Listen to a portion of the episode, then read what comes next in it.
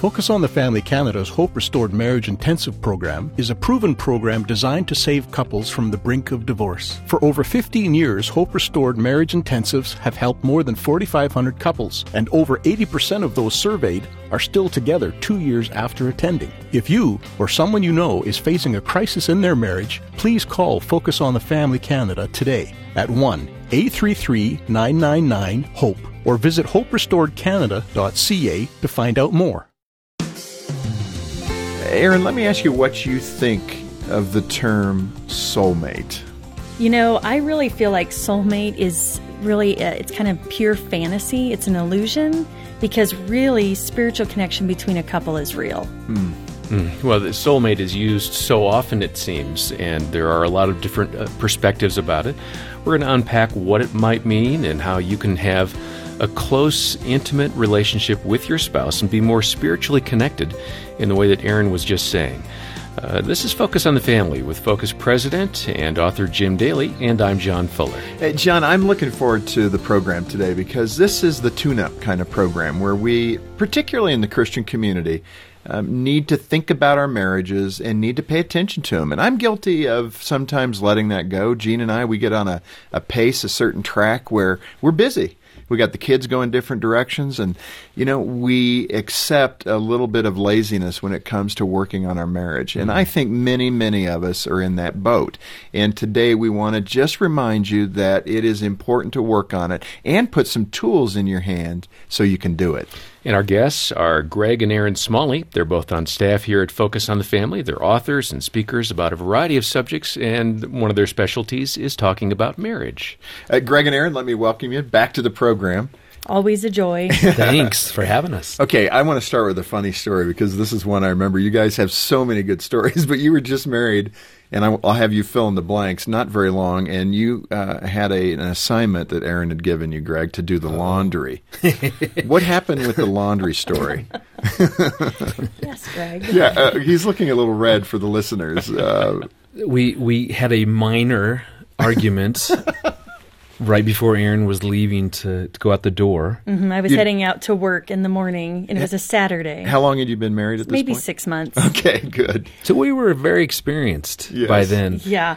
And we were bickering, picking at each other, and I got to the front door with my work stuff in hand, and I took one step out the front door and popped my head back in and made one more smart comment, and off I went. Yeah. Okay. So I'm just standing there in our little apartment after she has now had the last word. It just irritated me because I had so much more that I was really ready to say, but she's gone. So I was getting all of our laundry together, and the way that I did it is uh, we lived up on the fourth floor. On the first floor, underneath us was the laundry room. Well, I hated carrying that big you know basket full of laundry and so what i did is i just bought a big mesh bag i put all of our laundry and then i just would drag it out put it on the railing and then just drop it to the ground so i get this all you know, stuffed in. I'm dragging it outside. I'm so mad at her, and as I put it up on the railing, I see her walking on the on the ground floor. And what did you think about? Well, I thought, wouldn't it be funny if, as she walked by, I dropped it near her, and then she would kind of, you know, jump and look up, and I'd be like, "Last word, that," ha, ha you know. Thought it was a great idea. Good and icebreaker. It made it's. Thank you. See, it all made sense in my mind.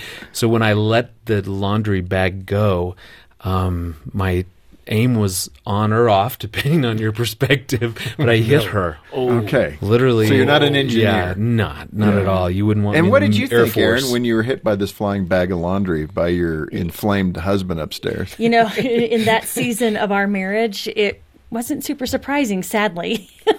and I, I mean, I, I fell back and looked up, and he was looking down, and so I jumped up and I ran up the stairs because I was gonna maybe throw him off the balcony. she was she was I mean literally I've never seen her move that fast. you have grown a lot since then. This was many years ago.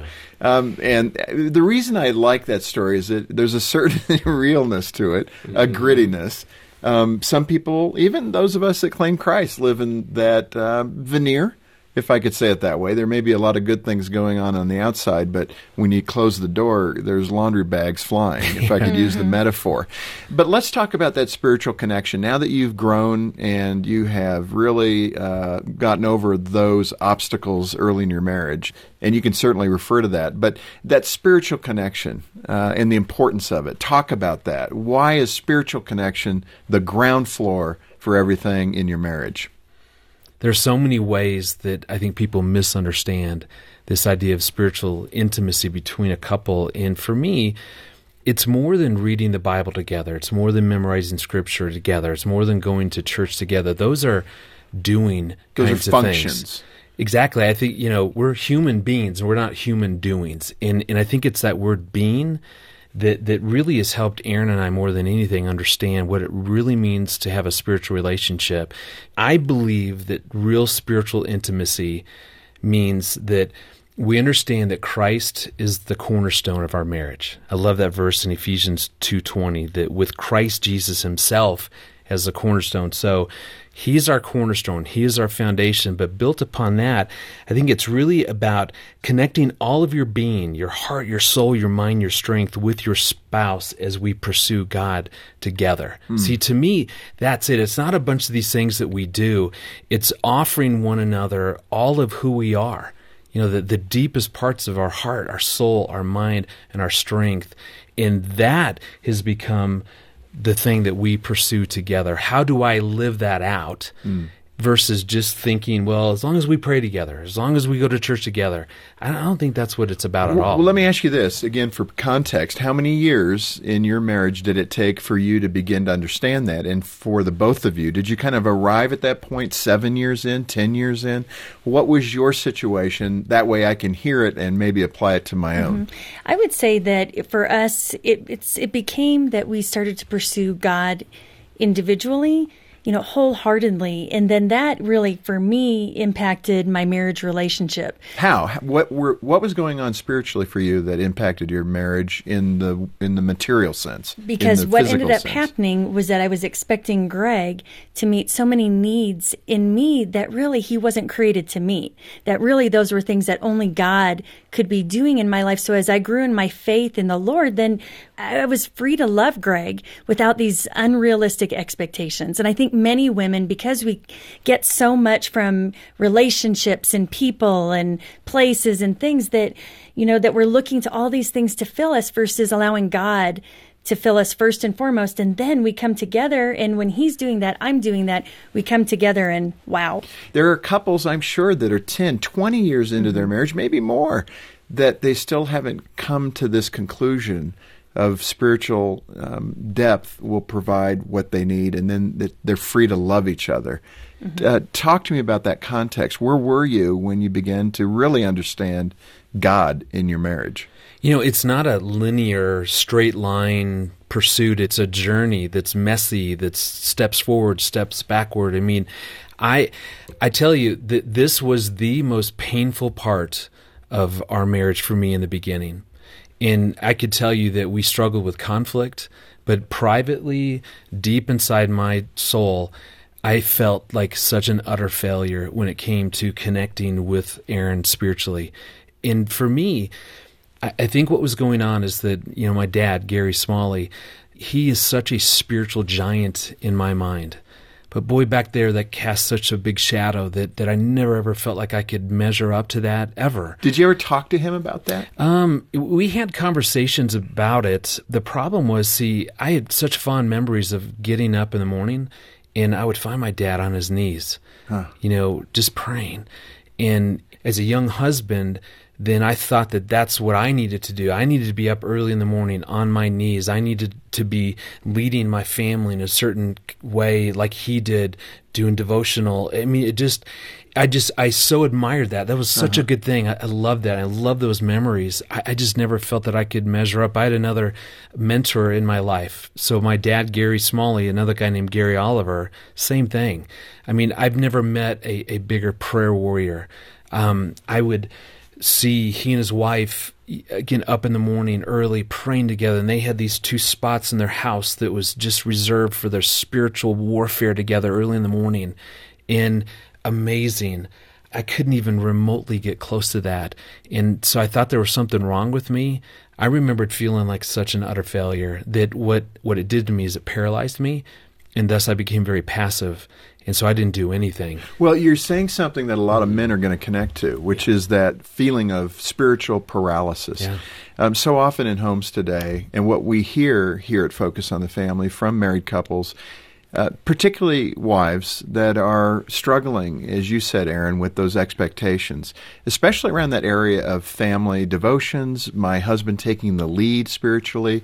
I feel like you know he gets home from work, he's tired, he tunes into sports and news and weather, and he just doesn't take the the lead here.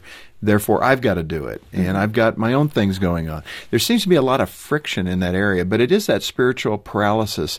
H- how does a woman, a wife, interact with a husband who seems nonchalant? He's not connecting there, um, and what's happening for that woman as well? You know, that is very typical for women to look at what their husband isn't doing versus what he is doing. Because I had great expectations around what this was going to look like. You know, I was marrying Gary Smalley's son and he was going to lead these phenomenal devos for me and guide me spiritually. What I didn't account for is I'm a pretty strong, willed wife. And did you, you know, know, that? And when you say pretty, you mean careful.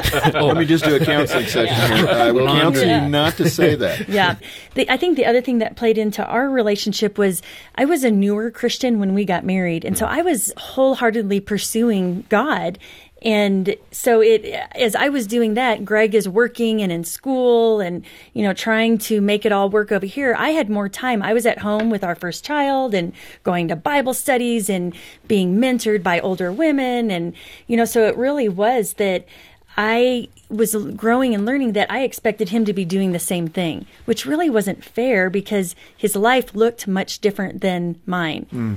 You know, we didn't talk much about this. Mm-hmm. Again, I was just, I sort of showed up very passively. And because I had these high expectations of what I should be doing, it just shut me down.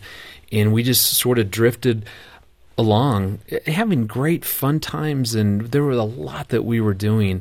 I tell you, Jim, the the freedom for me, I'll never forget this, is when my dad. He, it was one of those moments to where he kind of he didn't literally grab me, but he might as well have kind of grabbed me, take you know his hands with my cheeks and just kind of stare at me, and he said, "Son." The way that I live out my faith is going to be very different than yours. He says, Here's what I see in you he said that I watch you love your wife and your children unconditionally, that I see you serving them. I see you sacrificing for them. I see you providing financially.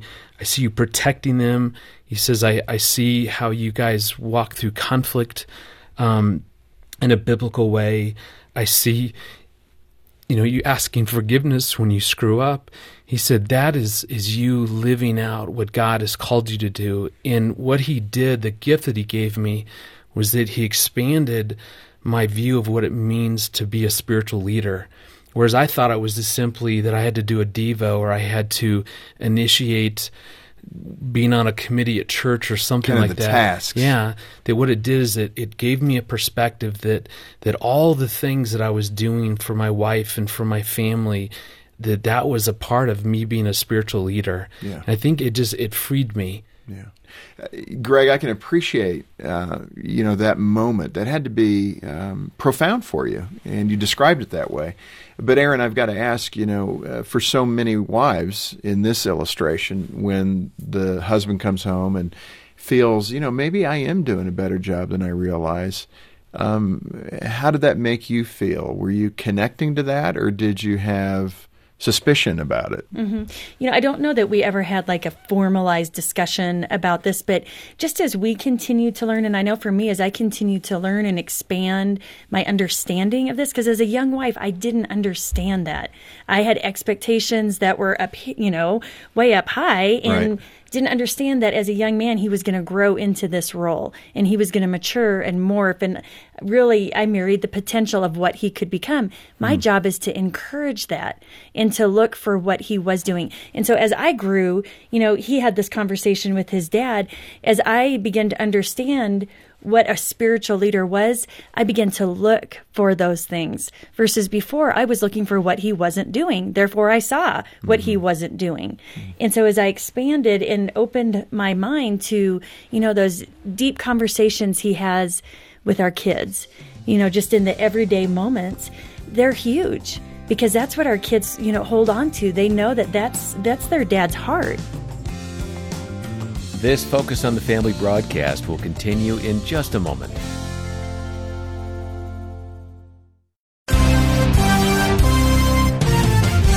Financial Moments with Chartered Accountant Tom Copeland. In Matthew 6:24, Jesus communicated that money can compete with our relationship with God. Jesus said, "No one can serve two masters. Either he will hate the one and love the other, or he will be devoted to the one and despise the other. You cannot serve both God and money. For example, if people spend more than they earn, they will accumulate debt and experience financial problems. The resulting financial stress will cause them to focus their time and energy on their financial problems rather than their relationship with God. The anxiety will result in a lack of peace, and this will negatively affect their relationship with God. Jesus said, For where your treasure is, there your heart will be also. In summary, faithful stewardship of the money that God has entrusted to you will enable you to enjoy God's true riches, which includes a close personal relationship with God, God's joy, and God's peace. This year, Focus on the Family Canada celebrates 40 years of ministry. Since 1983, we've aired more than 100 million minutes of radio programming in Canada. Our website has welcomed over 11 million visitors. We've prayed for a million people and answered more than 70,000 counseling calls. We aim to help families like yours thrive on the foundation of Jesus Christ. To join us in celebrating, visit focusonthefamily.ca forward slash 40. Thanks for listening to Focus on the Family. Let's resume now with the balance of today's programming. Let me ask you this. Um, so often in a marriage commitment, there are ebbs and flows, mountains and valleys. Um, talk to us about that. You both kind of were in the valley at the same time. Describe what that was like, what it felt like, and how you found a way up above the clouds. For me, it, it happened when uh, that spiritual mentor that I was telling you about, Gary Oliver, when his uh, first wife was diagnosed with pancreatic cancer. Mm. Um, I believe in prayer. I've always believed in prayer. Uh, I've never seen one person prayed over more in my entire life. And I literally remember a conversation I had with God just going, you know, God, I know that's a pretty bleak diagnosis, but God, I mean, you say that when we pray and persistently pray, um, that you will move and you will act upon that. And you really don't have a choice here. I mean, you she has to be healed, or everything you say wouldn't make sense to me. Mm. And I'll never forget that day that that I got the word that she had passed away. And I just slipped into a very dark, it actually, I mean, lasted months and months and months, a very dark season that I couldn't reconcile this. And it just shut me down. And I, I didn't have any desire to pray with my wife, with my family. I just, I, I, I just pulled back from all of that. Huh. It was a mm-hmm. tough season, as you can imagine. It had a huge impact on our marriage. Mm-hmm. Well, because during that season, I lost my mom in like two months before Carrie Oliver passed away too, and it was several deaths all in a just. It was a very dark season of loss. And Greg was distant, and I could tell distant from the Lord. And I was also crying out to God, just going, God, where are you? Mm. Amidst all of this loss, um, where are you? Because you sure seem quiet. And kind of went to the same place of just going, you know what? You said you'd be here. Where are you? And, you know, and between talking to the Lord and Greg and, you know, you know, trying to find scripture to help Greg, but also trying to pull myself out of this, this dark. And I'm like, I don't want, don't, place. don't throw scripture at me. I know it all and it yeah. didn't work. That- Wow. That's how Yeah. I felt. But No, I can, it's real. I can remember clear as day. I was driving down this one road, this one windy road in Siloam Springs, Arkansas, and I, I literally I was driving and I just went, you know what, God, reveal yourself to me. I mean, I was desperate. I was just in this dark place of God, just show yourself to me. And lo and behold, the next week we had been praying for adoption for we'd been praying by name for an Annie for years, for seven years and never would have tied the two together. But literally, after driving down that road, crying out to God, reveal yourself to me. The next week is when we found out about this little girl in China whose name happened to be Annie. Hmm. And and here's what's cool about the story. So for me, as Erin's going through this, I'm going through my own dark season, just wrestling with God around prayer and God, what what does it mean in in in all of that. We were working at John Brown University, and there was a set of stairs, concrete steps that separated kind of the upper campus, lower campus, hundred of them. And I, I'll never forget where I was I was just thinking about the Lord and just my relationship with Him and just my frustrations. And I just I broke down. I started to cry, and no one else was there. And I just kind of sat there on the steps and just wept and wept and wept. And it was such a breaking moment for me because the verse that really came to mind was Romans 8 26 and 27. We're basically saying as we pray, the Holy Spirit intercedes on our behalf with groans, with words that we can't express. And and that was the breaking moment. I mean, that, that's the cool part of how God is so mm-hmm. patient, and He mm-hmm. just walked with me and and used that verse. So I can't make sense of why she died and why God didn't heal her when all these people prayed, but it didn't matter. And that was such a it was a moment of of just real breaking of just saying, I just want I'm going to be obedient. And and I kid you not, I'm not making this up. It was the next day that a friend of ours came into my office, and Erin was there with me. And as she was just saying, he told us about this little girl that he had held in China. And as he told the story, we found out that her name was Annie, the hmm. very name that we had been praying for for seven years. And I believe that why all that happened the way it, it happened was that really, truly, the only way that we were going to be able to adopt this little girl, it, it was going to be because I was able to lead my family through prayer. And seeing I wasn't at a spot where I was even willing to do that, and I had to be broken. And once that happened, I'm telling you, it's just the timing is so eerie, but it's so God. And we spent as a family the next year and a half praying every single day that we'd be able to adopt this little Well, and girl. the word that comes to my mind is faith. That's what faith is. Um, faith is um, hoping in those things that aren't seen or experienced, Yeah. and that's what it's about. Y- You know, looking back on that, you know what, what I appreciate is Erin gave me the room to walk through that with the Lord. She didn't try to intervene. I guess you'd throw me a I verse every support once and in a while. encourage you. And I think that's the key. That in those moments, that if if my only ability to connect with God is because I'm married or somehow through our shared faith, that is such a recipe for disaster.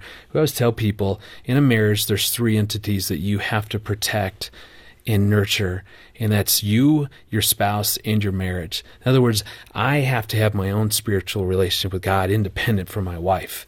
I can't be dependent or I'm in trouble. And the same with her is if she's waiting for me to lead, that is so not biblical. And she has to cultivate her own spiritual relationship, and then we have this opportunity to come together and nurture our what we have together. Mm. I think that's to me the the key. When when God said that He created marriage, I love in, in Malachi. I love this verse. It's my very favorite marriage verse, Malachi two fifteen, out of the Message version. Listen to this: God, not you, made marriage. His spirit inhabits even the smallest details of marriage. So guard the spirit of marriage within you. That can mean lots of things, but one of the ways that I look at that is my job is to guard that spirit, Him, God, guard that that relationship that we have together. So I need to be strong spiritually. She needs to be strong spiritually. But then we have this amazing opportunity to connect that way within our relationship. Hmm. Let me get your response to this. It caught my attention. It said, marriages that lack spiritual connection almost always create pain and loneliness. Hmm. Okay, I know that just hooked a number of wives, particularly, because they feel they're in a, a marriage that feels spiritually dead. Mm-hmm. Um, they're going through the routines. Um, they know it's right to stay married. They know they love the Lord and they love their husband out of obligation, perhaps. Mm-hmm. But it's dry, mm-hmm. and that catches them. There's no spiritual connection. And it has created a place of pain and loneliness. or they're married to someone who's not a believer. And I've interacted with both types of women, and I found for both that exact thing to be true. That the loneliness is there and there's pain when there's not that deep spiritual the outcome's the connection. same. Yes. That's interesting. Isn't that interesting? Because you're not living your faith as a husband, perhaps, or the wife. I know the Right. shoe can go on either foot, husband or mm-hmm. wife. Mm-hmm. But because they're behaving almost like a non believer, their mm-hmm. marriage reflects Yes. that attribute. And you know, it's it's interesting because in the wholehearted wife, we talk a lot about who you can control. You can't control. I mean, the the more that I hound Greg, you know, we got to be doing this devotion. We got to do it this way. We got to be in church. We got the more that he's probably going to resent me and push away from that. And so instead, there's a different way to look at it, and that I can control me, and that I can focus on my spiritual relationship with the Lord and model that. You know, there's that scripture that talks about that you're going to win your husband over to the Lord based on your behavior as a woman. And you know, it's it's that I can model a vibrant spiritual faith and that is going to influence him. He's going to see that. He's going to notice that. He's going to maybe even desire that. And you know, and then, you know, pursuing him in that connection and in pursuing him to pray together, pursuing him to have spiritual discussions. You know, that it there's things that I can be doing that I can control that are about me. I can pray for him and allow the Lord to do the work in him that he wants to do instead of me impacting the relationship in a negative way. We've been listening to Greg and Erin Smalley today on Focus on the Family, and they always have such great insights and practical help for marriage in pretty much every and any season. So true, John. And I appreciate their heart and the work they do here at Focus on the Family with the marriage team. They're the ones that walk in every day thinking strategically what does Focus need to do to help as many marriages as possible. And they give that hope uh, to so many couples. And for you, the listener, let me remind you that Focus on the Family is here for you. This is our mission, our mandate, we believe, from the Lord. We'll help you find the answers you need when it comes to strengthening your marriage. Whether you're just starting out or you've been together for a number of years and know that it could be better. Uh, that is our goal. In fact, we have a great podcast that we recently launched with Greg and Erin. I know, John, you work with them on this. It's called Crazy Little Thing Called Marriage, and they cover a number of topics intimacy, managing conflict, communication improvement, loving your spouse well. Who doesn't want to do those things as a believer? Um, you can find that on our website or wherever you listen to podcasts. And we'd love to get Erin's book, The Wholehearted Wife, into your hands. It's a terrific resource that will encourage you and remind you of the impact you can have in your marriage.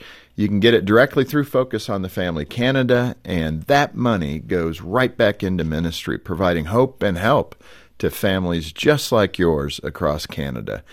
And we do rely on your prayers and financial support to further the reach of Focus Canada. We want to be available to help your family and others like you.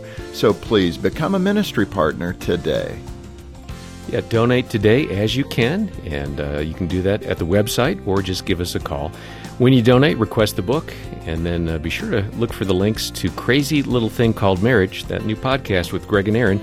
All the details are at focusonthefamily.ca or give us a call, 800 the letter A and the word family. On behalf of Jim Daly and the entire team, thanks for listening to Focus on the Family. I'm John Fuller, inviting you back as we once again help you and your family thrive in Christ.